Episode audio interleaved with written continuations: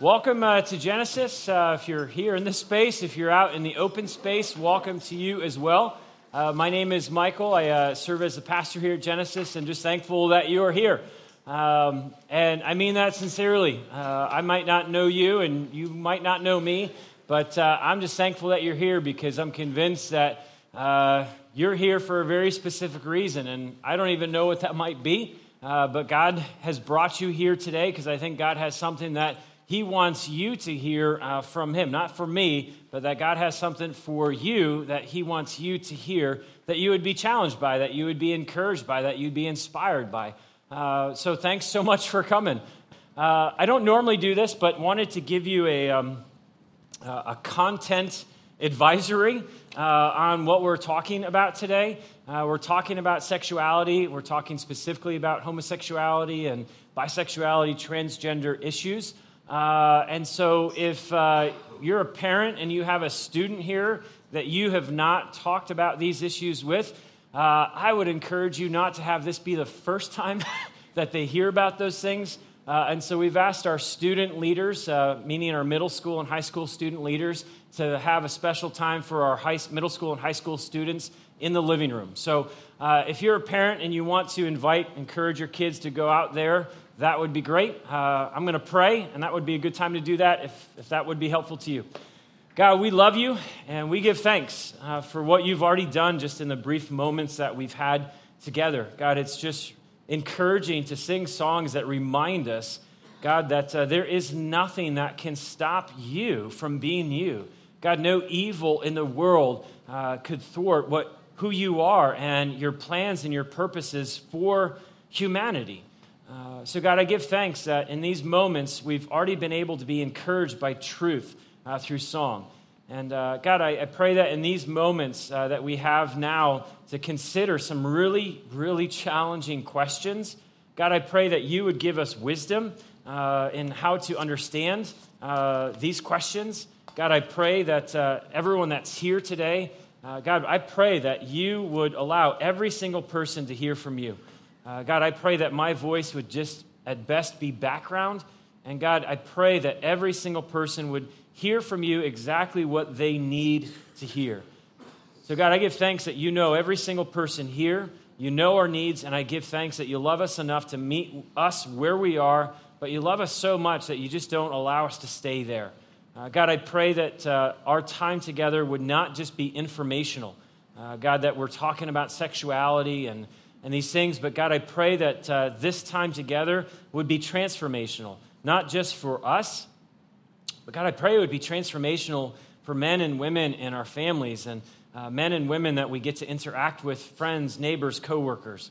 Uh, so God, please take these brief moments that we have and use them to help us to see you. We pray that, Jesus, in your name. Amen. Um, I've shared this uh, at the beginning of every message over the past six weeks, that our heart in doing this series called Ask was not just that we would be asking some great questions and hopefully hear some thoughtful answers, but that in the midst of the questions that we're asking, we'd actually get to see God.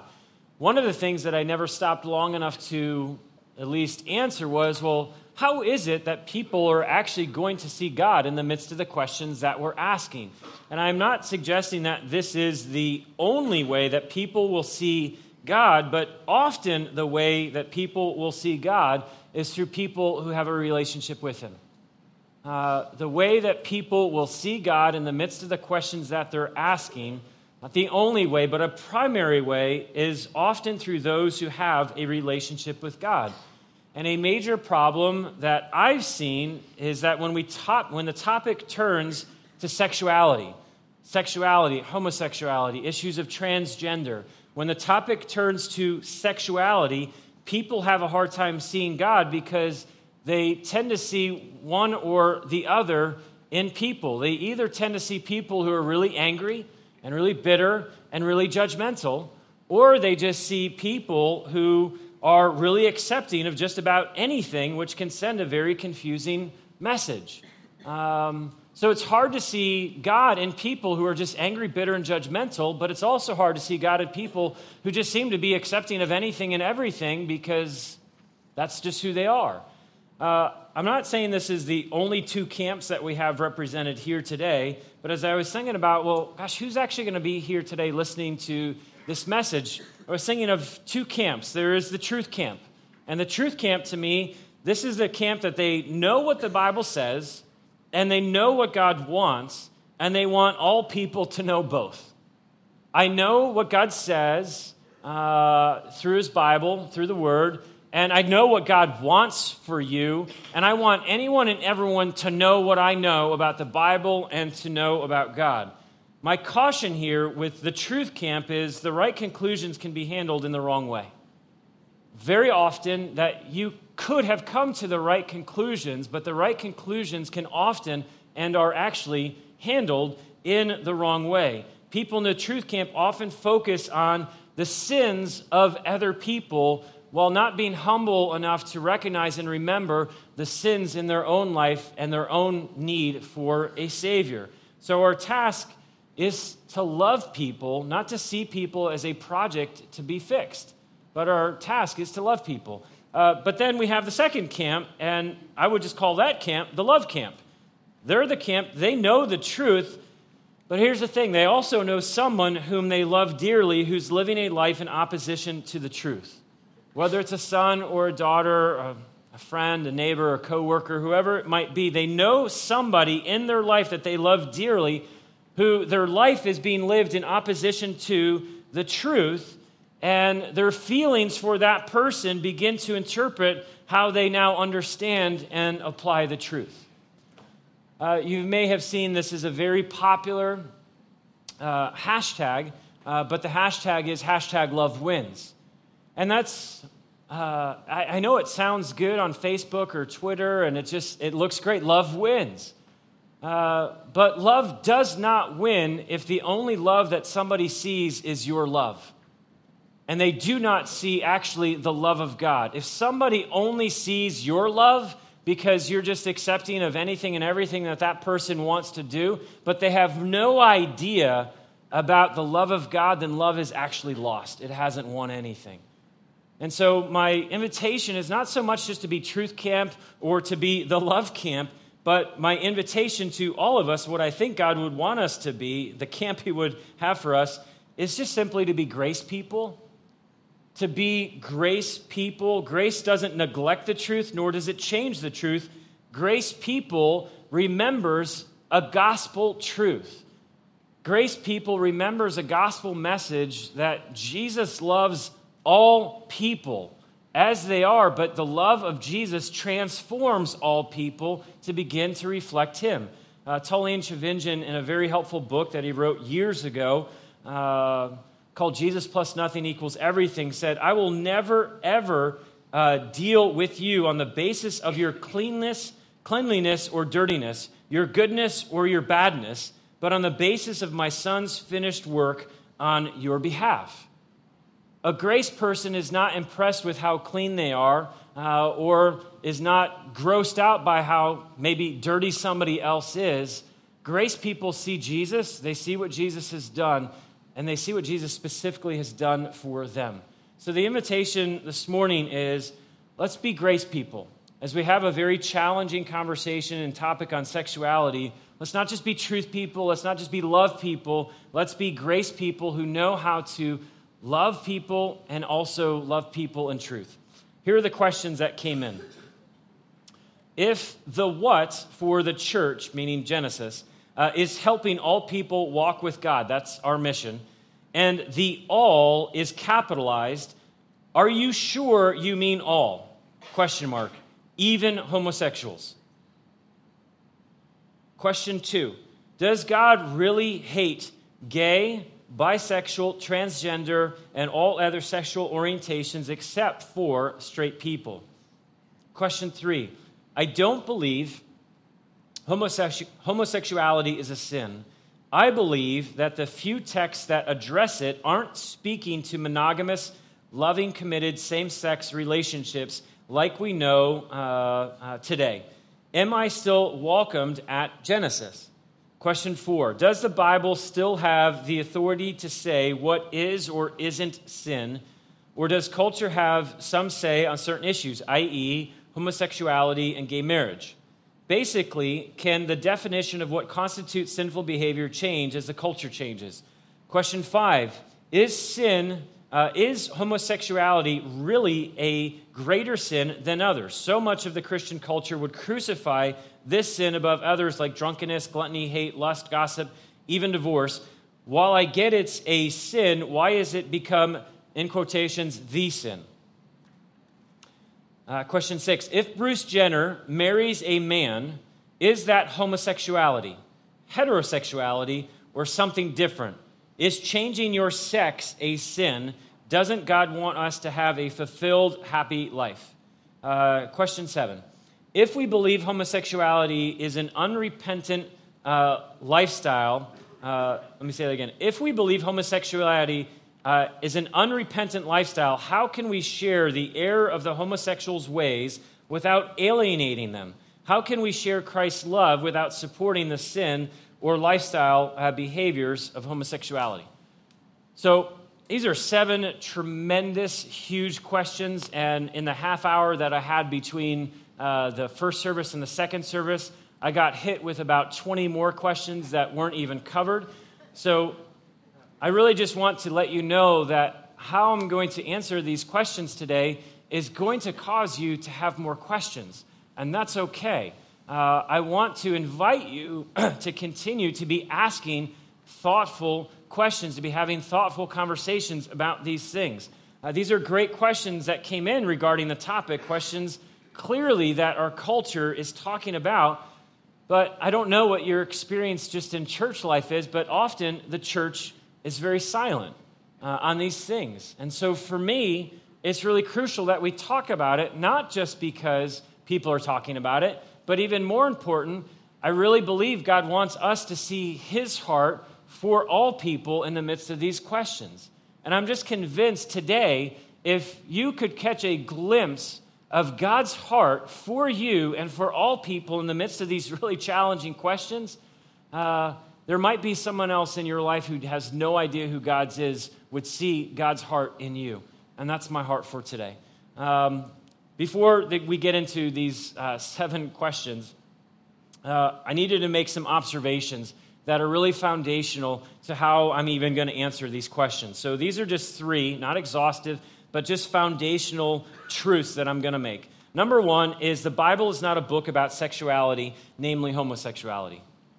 The Bible is not a book about sexuality, namely homosexuality. The Bible is not the story of God giving a lecture on same-sex marriage or transgender issues. That is not the message of Scripture. To be clear, the Bible is not silent on matters of sexuality, but it is not a book about sexuality. What I'd want you to know is the Bible is about God, who he is, what he is like, and what he has done so that those who he created can know him and can actually walk with him both now and forever. So it's not to say that the Bible does not address matters of sexuality. It does, but what I want, I don't want anyone to be confused about is that the Bible is first and foremost a book about how you and I can actually know God. I tell you this as an important foundational truth because often when we look at questions that we're going to look at today, we use the Bible as a weapon to hurt people rather than to help people see God. We use the Bible and say, well, hey, I heard somewhere in the middle of Leviticus it has something to say about homosexuality, so there, you got a verse. Or I heard somewhere in Romans or somewhere in Corinthians or some.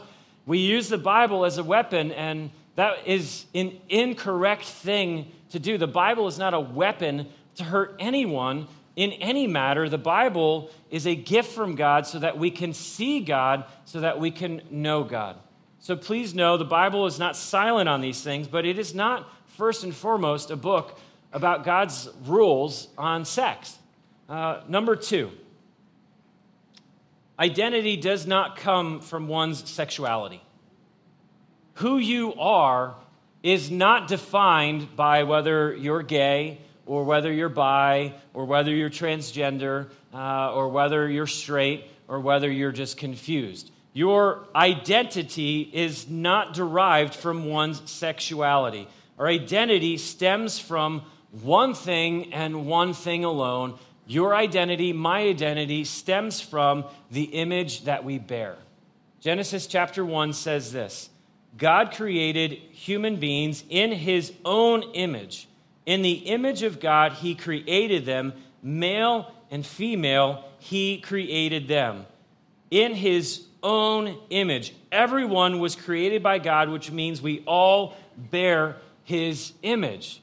So who you are, first and foremost, is identified, defined by the image that you bear. And so when we have conversations about sexuality, homosexuality, transgender, as we have these conversations, we first and foremost need to help people understand their identity. And their identity does not come from sexuality. Sexuality is something that we do. If we can help people understand first and foremost who they are, who we are, we bear the image of God, that will begin to shape and influence everything that we do, not just our sexuality. So number two, identity does not come from one's sexuality. Um, number three, uh, as a foundational truth, we were not created for sex, but we were created to walk with God. We were not created for sex, but we were created to walk with God. We live in a sexually charged culture.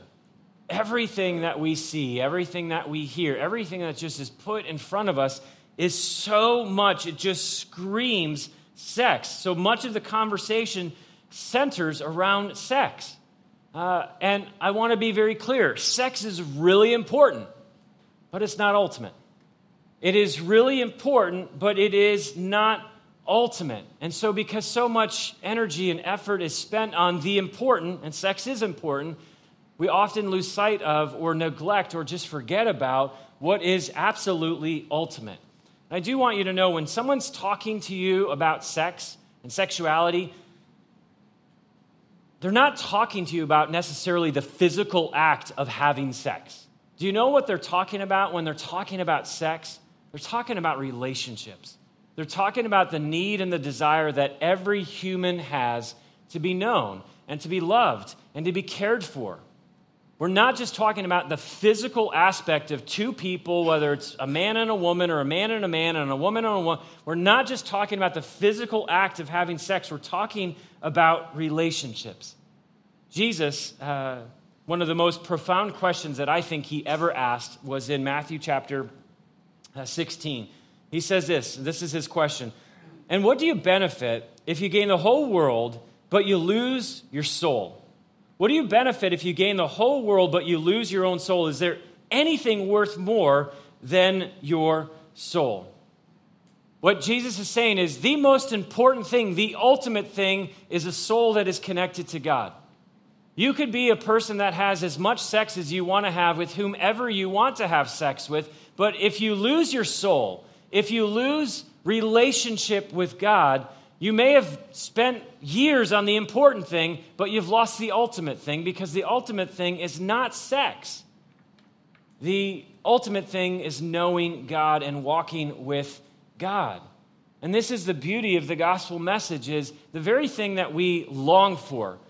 And this is not just a sexuality thing, this is a humanity thing, is that we all long to be known. We all long to be cared for, and we all long to be accepted. And the only one who does that perfectly is Jesus. No man will ever do that for you, whether you're a woman or a man. No woman will ever do that for you if you're a woman or a man. The only one who can do that, give you what our heart longs for perfectly and unconditionally and faithfully, is Jesus. Foundational truths that hopefully shed light on how we answer these questions. The Bible's not a book about sexuality, namely homosexuality. It's about helping us to know God, the heart of God. Identity doesn't come from our sexuality. It comes from the image that God has given us, his image. And we're not created for sex. We're created for God. Number one, if the what of uh, this church, being Genesis, is helping all people walk with God and the all is capitalized, are you sure you mean all, even homosexuals? And I just want to say I'm sure. I'm sure. I'm not confused on that at all. When I intentionally put A L L in all caps, I wanted to emphasize uh, for dramatic effect, we really mean all people. Doesn't matter whether it's a sexual thing or whatever it might be. At Genesis, we really mean we're trying to help all people walk with God. And in many ways, when I uh, came across that question, I was like, wow, Jesus was asked a very similar question in his day. Uh, the, the Pharisees, and they were known as uh, the religious leaders, teachers, uh, teachers about God. These were the, the men, the community that were trying to help people see God. They asked Jesus uh, a very similar question. Uh, and it says in Matthew uh, chapter nine, uh, but when the teachers of religious law, who were Pharisees, saw him eating with tax collectors and other sinners, they asked his disciples, why does he eat with such scum? And I don't know how your heart responds to that, but it breaks my heart to think that the very community of people that we're supposed to know God and understand God and help other people walk with God could ever look at somebody else and say, how could they hang out with such scum? When Jesus heard this, he told them, healthy people don't need a doctor, sick people do. I have come to call not those who think they are righteous, but those who know they are sinners. And as I was thinking about Jesus' response, I was like, wow, he was really generous and gracious to these people, because these religious leaders are questioning how Jesus, in their mind, could hang out with such scum. And as I was thinking about that, when people view themselves as pretty in the eyes of God, then anyone who does not look anything like them must look like scum in the eyes of God. And that's what this community thought. They thought that God looked at them and said, how pretty we are because of what we do. God must be impressed that we know the ins and the outs of the Bible and that everything about our lives is making sure we follow to the letter of the law, that God must look at us as pretty people. But when he sees other, when we see other people who do not look as pretty as we look, they must look like scum in the eyes of God. And Jesus says, they don't. I came for the very people that you have declared to be scum. I have come for the very people that you have declared to be sinners. As I was thinking about this, I uh, wrote down the question in my journal. Michael, who is the, the person that would be the most controversial person that Jesus ever came to save? Who would that be? How would I actually answer? Who is that person that I would deem as like, my goodness, this if Jesus saves this person, that would be the most controversial person? How would you answer that question? For me, I answer the question by it's, it's the guy that I see every day in the mirror. That to me is the most controversial person that Jesus ever decided to save. And I don't mean to be rude to you, but it's true of you as well. The most controversial person that Jesus ever decided to save was to save you. The Apostle Paul, uh, who I think many of us would say, uh, he was a guy who walked with God. I think many of us would respect him. The Apostle Paul, at the end of his life, in the end of his life, he died, uh, was martyred, was killed uh, in his mid to late sixties, says this. Uh, he's writing a letter to uh, a younger guy named Timothy. And he says to Timothy, this is a trustworthy saying. Everyone should accept it. Christ Jesus came into the world to save sinners. And Timothy, I want you to know, I'm the worst of them all. It wasn't at the end of his life where Paul said, man, that sin problem that I used to have, it's totally gone. I'm so thankful that he came to, cave, came, came to save other sinners, and I'm not part of that. Paul, older man, says to younger man, Timothy, Timothy, I want you to know I'm the worst of them all. And I'm convinced that people who are convinced that they are the worst of them all are the same people that will get to see Jesus be Jesus. But the people who are most impressed with their prettiness and what they do and what they look like are the very people, like the Pharisees, who will miss seeing Jesus. They'll miss knowing and relating with Jesus. So Genesis, I just want you to know we're committed. We are absolutely committed to reaching and serving and loving all people. And I want you to be very clear. When I say all people, I mean we will open our lives to gays, to bis, to transgenders, to straight, to moral, immoral, righteous, unrighteous, religious, and irreligious. Maybe put it another way, I would be okay if someone came to me and said, Michael, do you realize who you have here hanging out at Genesis? And what they meant in that was, do you realize the scum that's hanging out here? I would be okay with that, because that's the very people that we're seeking to open wide our lives, our hearts, and build relationships with. That being said, I want to be equally as clear. We will welcome all people, but all people are going to hear one message all the time. Doesn't matter who you are, all people will hear this one message all the time. You are loved by God, but repent of making your life about you and make your life about the one who gave his life for you. It doesn't matter who you are. I will tell you that. I will preach that to myself. I will preach that to you. You are loved by God, but repent from making your life about you. And this is not just a sexual choice thing. This is make your life not about what you want to do, when you want to do it, how often you want to do it. Make your life about Jesus, the one who gave his life so you could have life. We will welcome all people, but all people will consistently and faithfully hear that one message.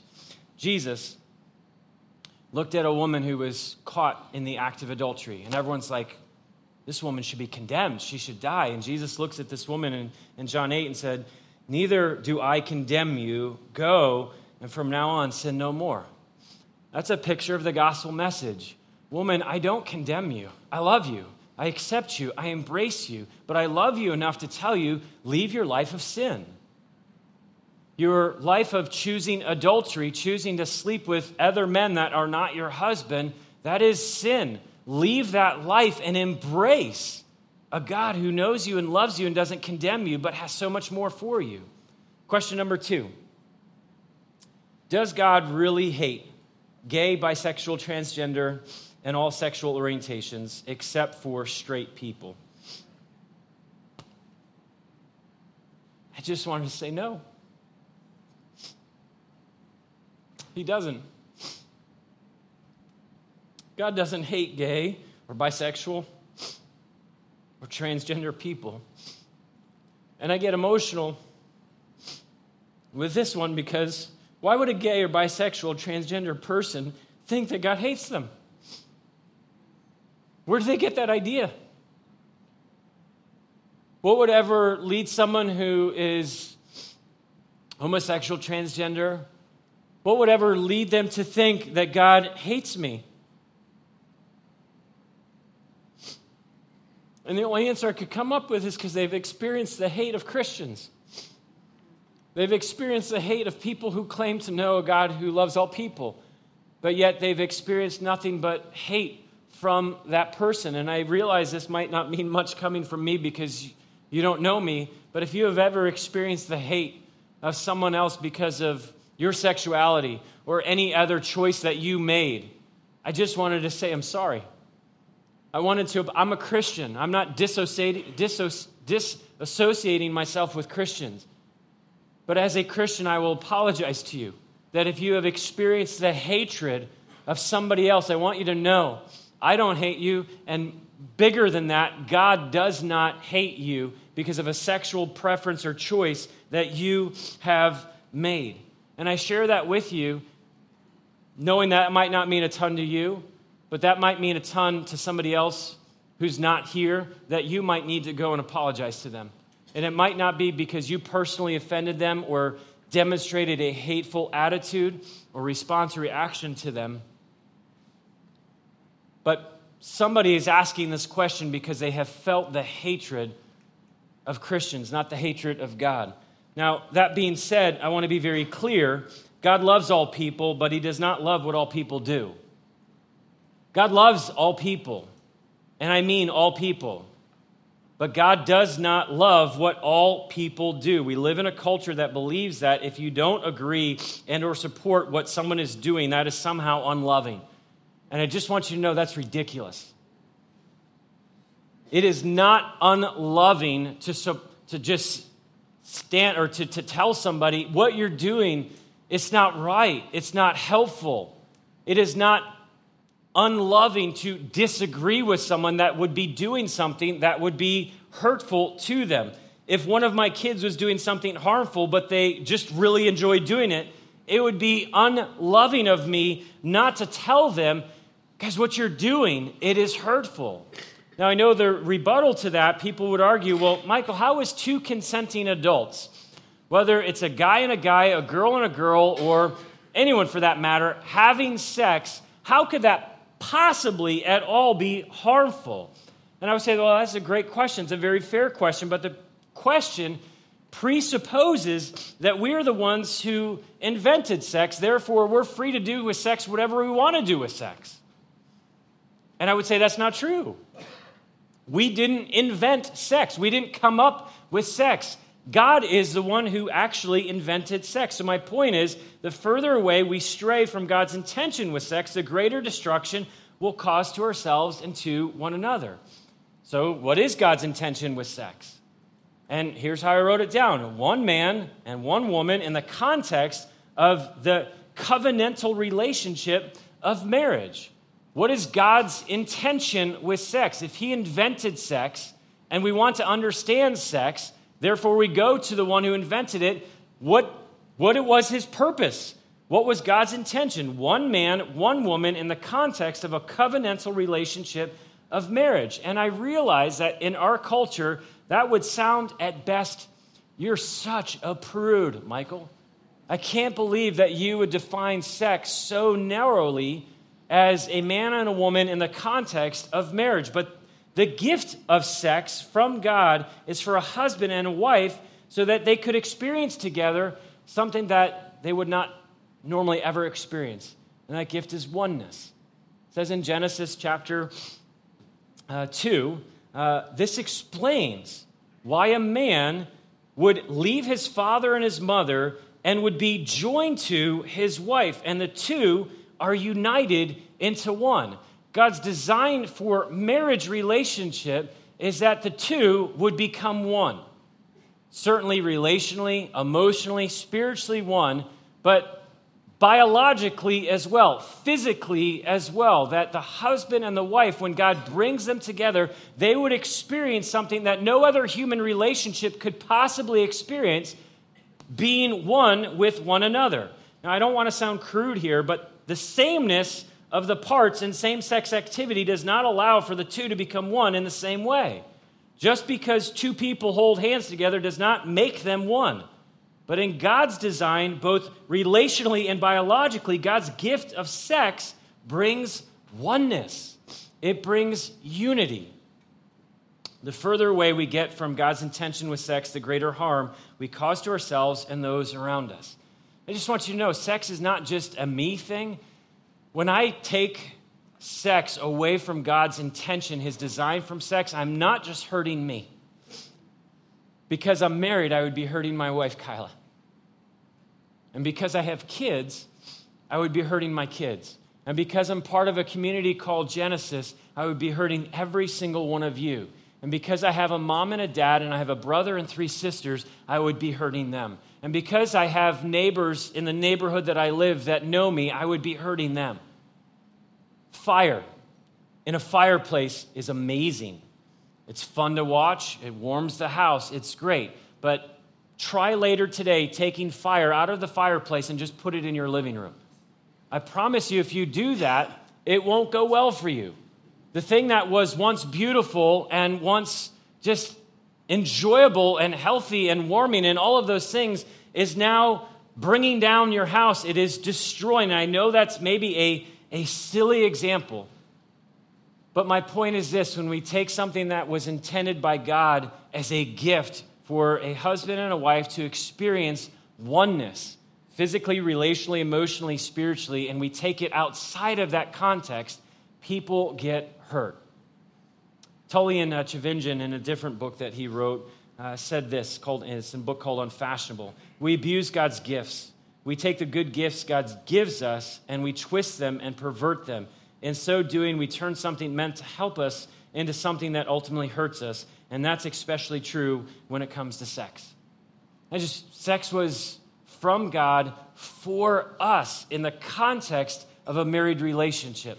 I promise you, if I started having with a, sex with another woman or another man, that would destroy the marriage relationship. That would destroy my relationship with my wife. And it's same true. If you start You take that to anywhere, you, You start taking what God intended as a gift for this relationship and start doing it other places, it is very, very destructive. Number, question three, four, and five, they were very similar, so I'm, I'm lumping them together, but let me just read them again.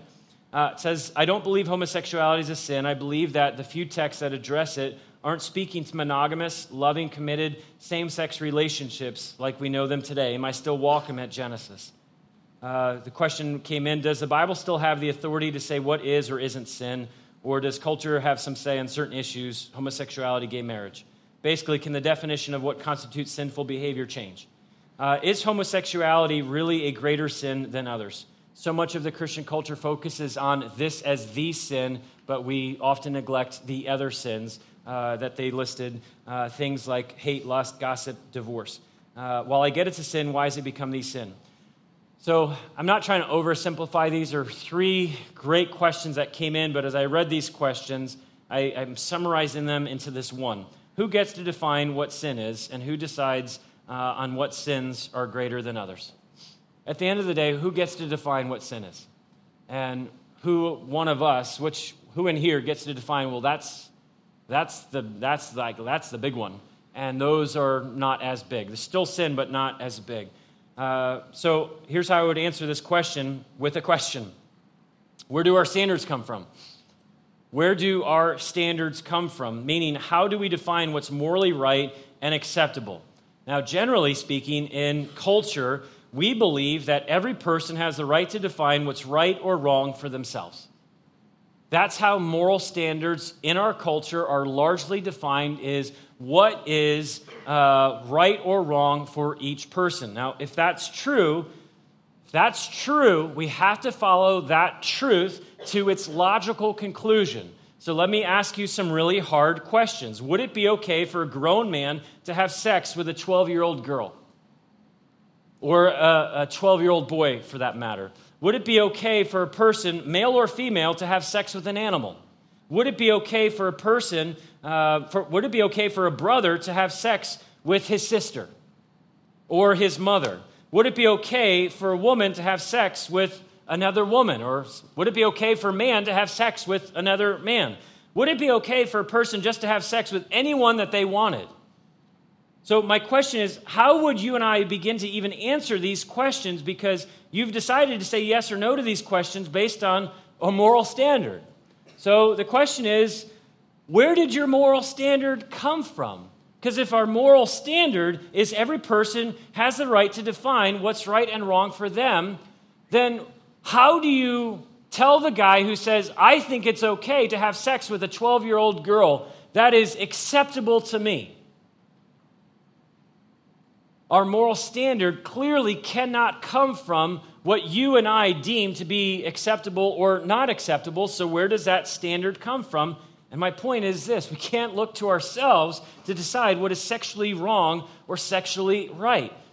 We have to look to God. And I've already said this, but God is the one who invented sex. He's the one who created sex as a gift for the marriage relationship. And like I said in the beginning, the Bible is not a book about sexuality, Uh, namely homosexuality, but it has so much to say on sexuality.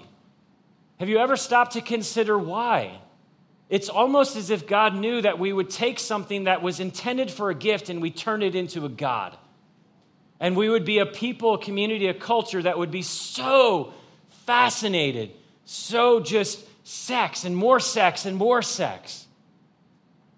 So we go to God, and what does God have to say about sex and the sexual relationship? Anything that contradicts God's intent of sex would therefore be sexual sin, defined not by you, defined not by me, but defined by God. Anything that strays from God's intent for sex would be considered sexual sin. So things like homosexuality, bestiality, adultery, which is sex with anyone who's not your spouse, swinging, friends with benefits, bisexuality, rape, polygamy, pornography, prostitution, pedophilia, sinful lust, incest. This might be like shocking to you, but the Bible actually has something to say about each of these things, that each of those things has strayed further and further and further and further away from God's intention with sex. We've taken it and made it a god when God said this is a gift. Anything outside of the confines of that is sexual sin. So my point in mentioning these is to highlight that God has defined what sex is and what sex is for, who sex is for, and where it is to be practiced. I can't define what is acceptable and not acceptable. So the question became, well then, why is homosexuality in particular, why is that like elevated as the big one? But all the other sins that I think all of us would agree, pride, well, that's a sin. I don't think anyone would say a prideful spirit, a prideful heart is not a sin, but why do prideful people say, well, that up there, my pride, yeah, it's a sin, but it's not a big one. Uh, and I wrote down the answer like this, because sinners like to look at others' sins so that they feel better about their sins. That's it. We like to look, let me rephrase that. I like to look at others' sins so I feel better about my sins. People, we love to compare ourselves to other people in order to feel better about themselves. And the reality is we always compare ourselves to those that we deem to be less. I don't compare myself to Mother Teresa. Who do I compare myself to? Well, someone less than her. Why do I do that? Well, so I'll somehow, in some way, feel a little bit better about the sinful choices that I've been making. So nowhere in Scripture uh, does God elevate homosexuality as the sin. If you want to know what the sin is, the sin is rejecting Jesus. That's the sin. The sin that we should elevate is when we reject Jesus. That is the sin that is rejecting God. Uh, Romans. I want to uh, read some scripture here. If you have a Bible, flip open to Romans chapter one. And uh, I'm going to start at verse twenty-five. And if you're not familiar with Romans, uh, this is a letter written to a community of Christians that were living in Rome culture that was saturated with not just sexuality, which it was. Uh, Rome, first century, was lo- known as a culture promiscuous with all sorts of sexuality. But he's writing a letter to a, a small community of Christians who are living in a culture that is just, sin runs rampant. Verse twenty-five, they traded the truth about God for a lie. So they worshiped and served the things God created instead of the Creator himself, who is worthy of eternal praise. Amen. Verse twenty-six, that is why God abandoned them to their shameful desires. Even the women turned against the natural way to have sex and instead indulged in sex with each other. And when and, and the men, verse twenty-seven, instead of having normal sexual relationships, relations with women, burned with lust for each other. Men did shameful things with other men, and as a result of this sin, they suffered within themselves a penalty they deserved. Case closed, right? We stop reading at verse twenty-seven and say, see, Bible says that's homosexuality, women with women, men with men, that is the sin. That's a really big deal. Well, it is a big deal. Why? Because it's sin. But we have to read verse twenty-eight and verse twenty-nine. And then we have to read the rest of Romans. We can't just pick these three or four verses and say, see, I got a few verses that talk about how horrific this sexual sin is. It is sexual sin, but as we go on, it says, since they thought it foolish to acknowledge God, he abandoned them to their foolish thinking and let them uh, do things that should never be done. Their lives became full of every kind of wickedness, sin and greed and hate, envy and murder, quarreling, deception, malicious behavior, and gossip. Well, gosh, that's a pretty long list of sins. Their lives became full of these wickedness, sins, greed, hate, envy, murder, quarreling, deception, malicious behavior, and gossip. Verse thirty, they are backstabbers, haters of God, insolent, proud, boastful. They invent new ways of sinning, and they disobey their parents. Well, that doesn't seem to get elevated as a really big sin anymore. Verse thirty-one, they refuse to understand uh, and break promises, are heartless, and have no mercy.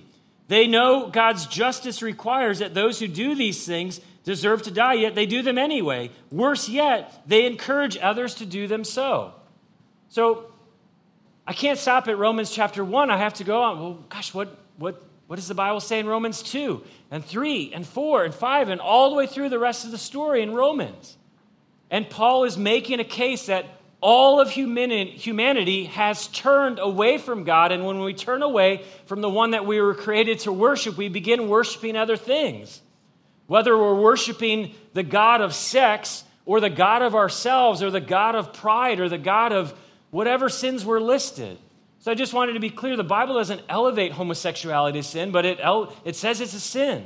Just like disobeying your parents is a sin, just like gossip, just like being unmerciful, uncaring, unkind. My heart in sharing that with you uh, was to really drive home the point that the Bible does not elevate one sin above other sins. It elevates and says, we're sinners, therefore we need a Savior. And that's the beauty of Romans as you read the rest of the story, is God loved sinners enough to come and meet sinful people where they are so that sinful people could be transformed from the inside out and the image of God be restored in our lives. Questions six and seven. If Bruce Jenner marries a man, is that homosexuality, heterosexuality, or something different? Is changing your sex a sin? Doesn't God want us to have a fulfilled life and be happy? If we believe homosexuality is an unrepentant lifestyle, the rest of the question was, how can we encourage and help those who are living that lifestyle towards repentance? These are really great questions, and um, I am going to hold off till next week. Question six in particular is a really important question, and I don't want to give three minutes to it. So I'm sorry that I'm not going to finish today. Uh, these next two questions we will resume next week. Um, this is not my way of giving you a cliffhanger, like, haha, come next week.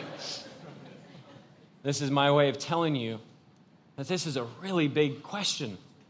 And our, our culture right now is asking and really struggling with transgender, of what makes a man a man?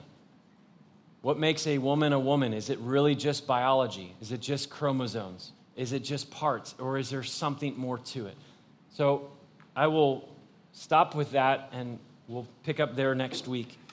But I prayed at the very beginning of this message that this message would not be informational, but this message would be transformational.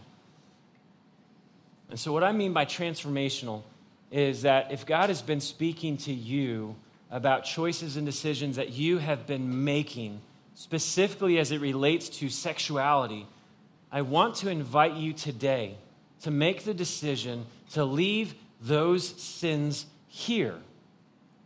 Men, if you are choosing to look at pornography in any of its shapes and forms, whether it's on your phone, the internet, or movies, or YouTube, or any other forms of pornography, I want to invite you to leave that sin here, to repent of that sin.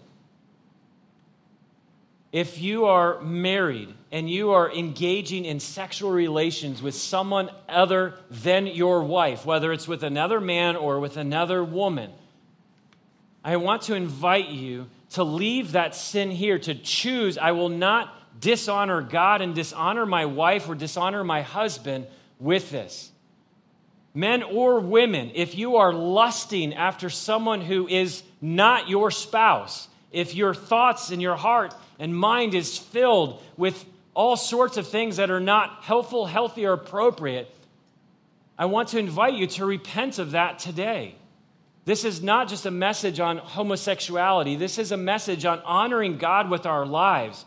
We're talking about sexuality today, so I invite you, honor God with your sexuality. If you are a single man and you are fooling around with women, sleeping with other women, stop. That is dishonoring to her, that is dishonoring to God, and that's dishonoring to your future spouse. If you are a single woman and you are messing around with other men, I am inviting you today to stop. That's dishonoring yourself. It's dishonoring to God. This was not a message on just homosexuality and what God thinks about. This is a message on us honoring God with our lives and the choices that we make. Father God, I give thanks for today and these moments. God, that we can consider what you have to say. God, that we can consider your heart for each of us.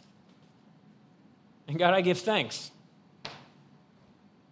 that despite my sin and the enormity of my sin, God, I give thanks that you still sent Jesus for me. And God, I give thanks that that is absolutely true of every single soul that is here today. God, I pray that every single person that is here in this space right now, in the open space, would be watching and listening online. God, I pray that every single one of us, God, would feel the weight and the gravity of our sin, but we would, God, be so overwhelmed with the reality of your grace towards us. God, I pray that we would not use our choices to choose sexuality that is not from you for us. God, I pray that we would honor you and thus honor one another with choices, God, that reflect your desire, your heart for sexuality. God, if there's one or many of us who are just lost and stuck in choices that we have been making, God, I pray by your Spirit at work in this place and in each of us, we would be reminded of afresh that we have been set free from sin, that we do not need to choose it any longer, that Jesus, you have broken the bonds of sin in our life. You've paid that penalty, and you've set us free. God, I pray that we would use our freedom to honor you and to honor one another.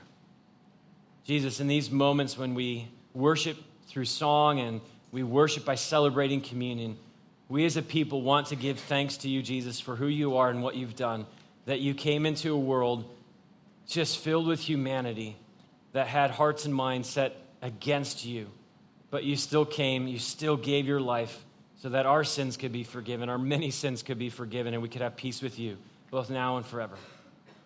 So please, in these moments, what God has been speaking to you, please respond.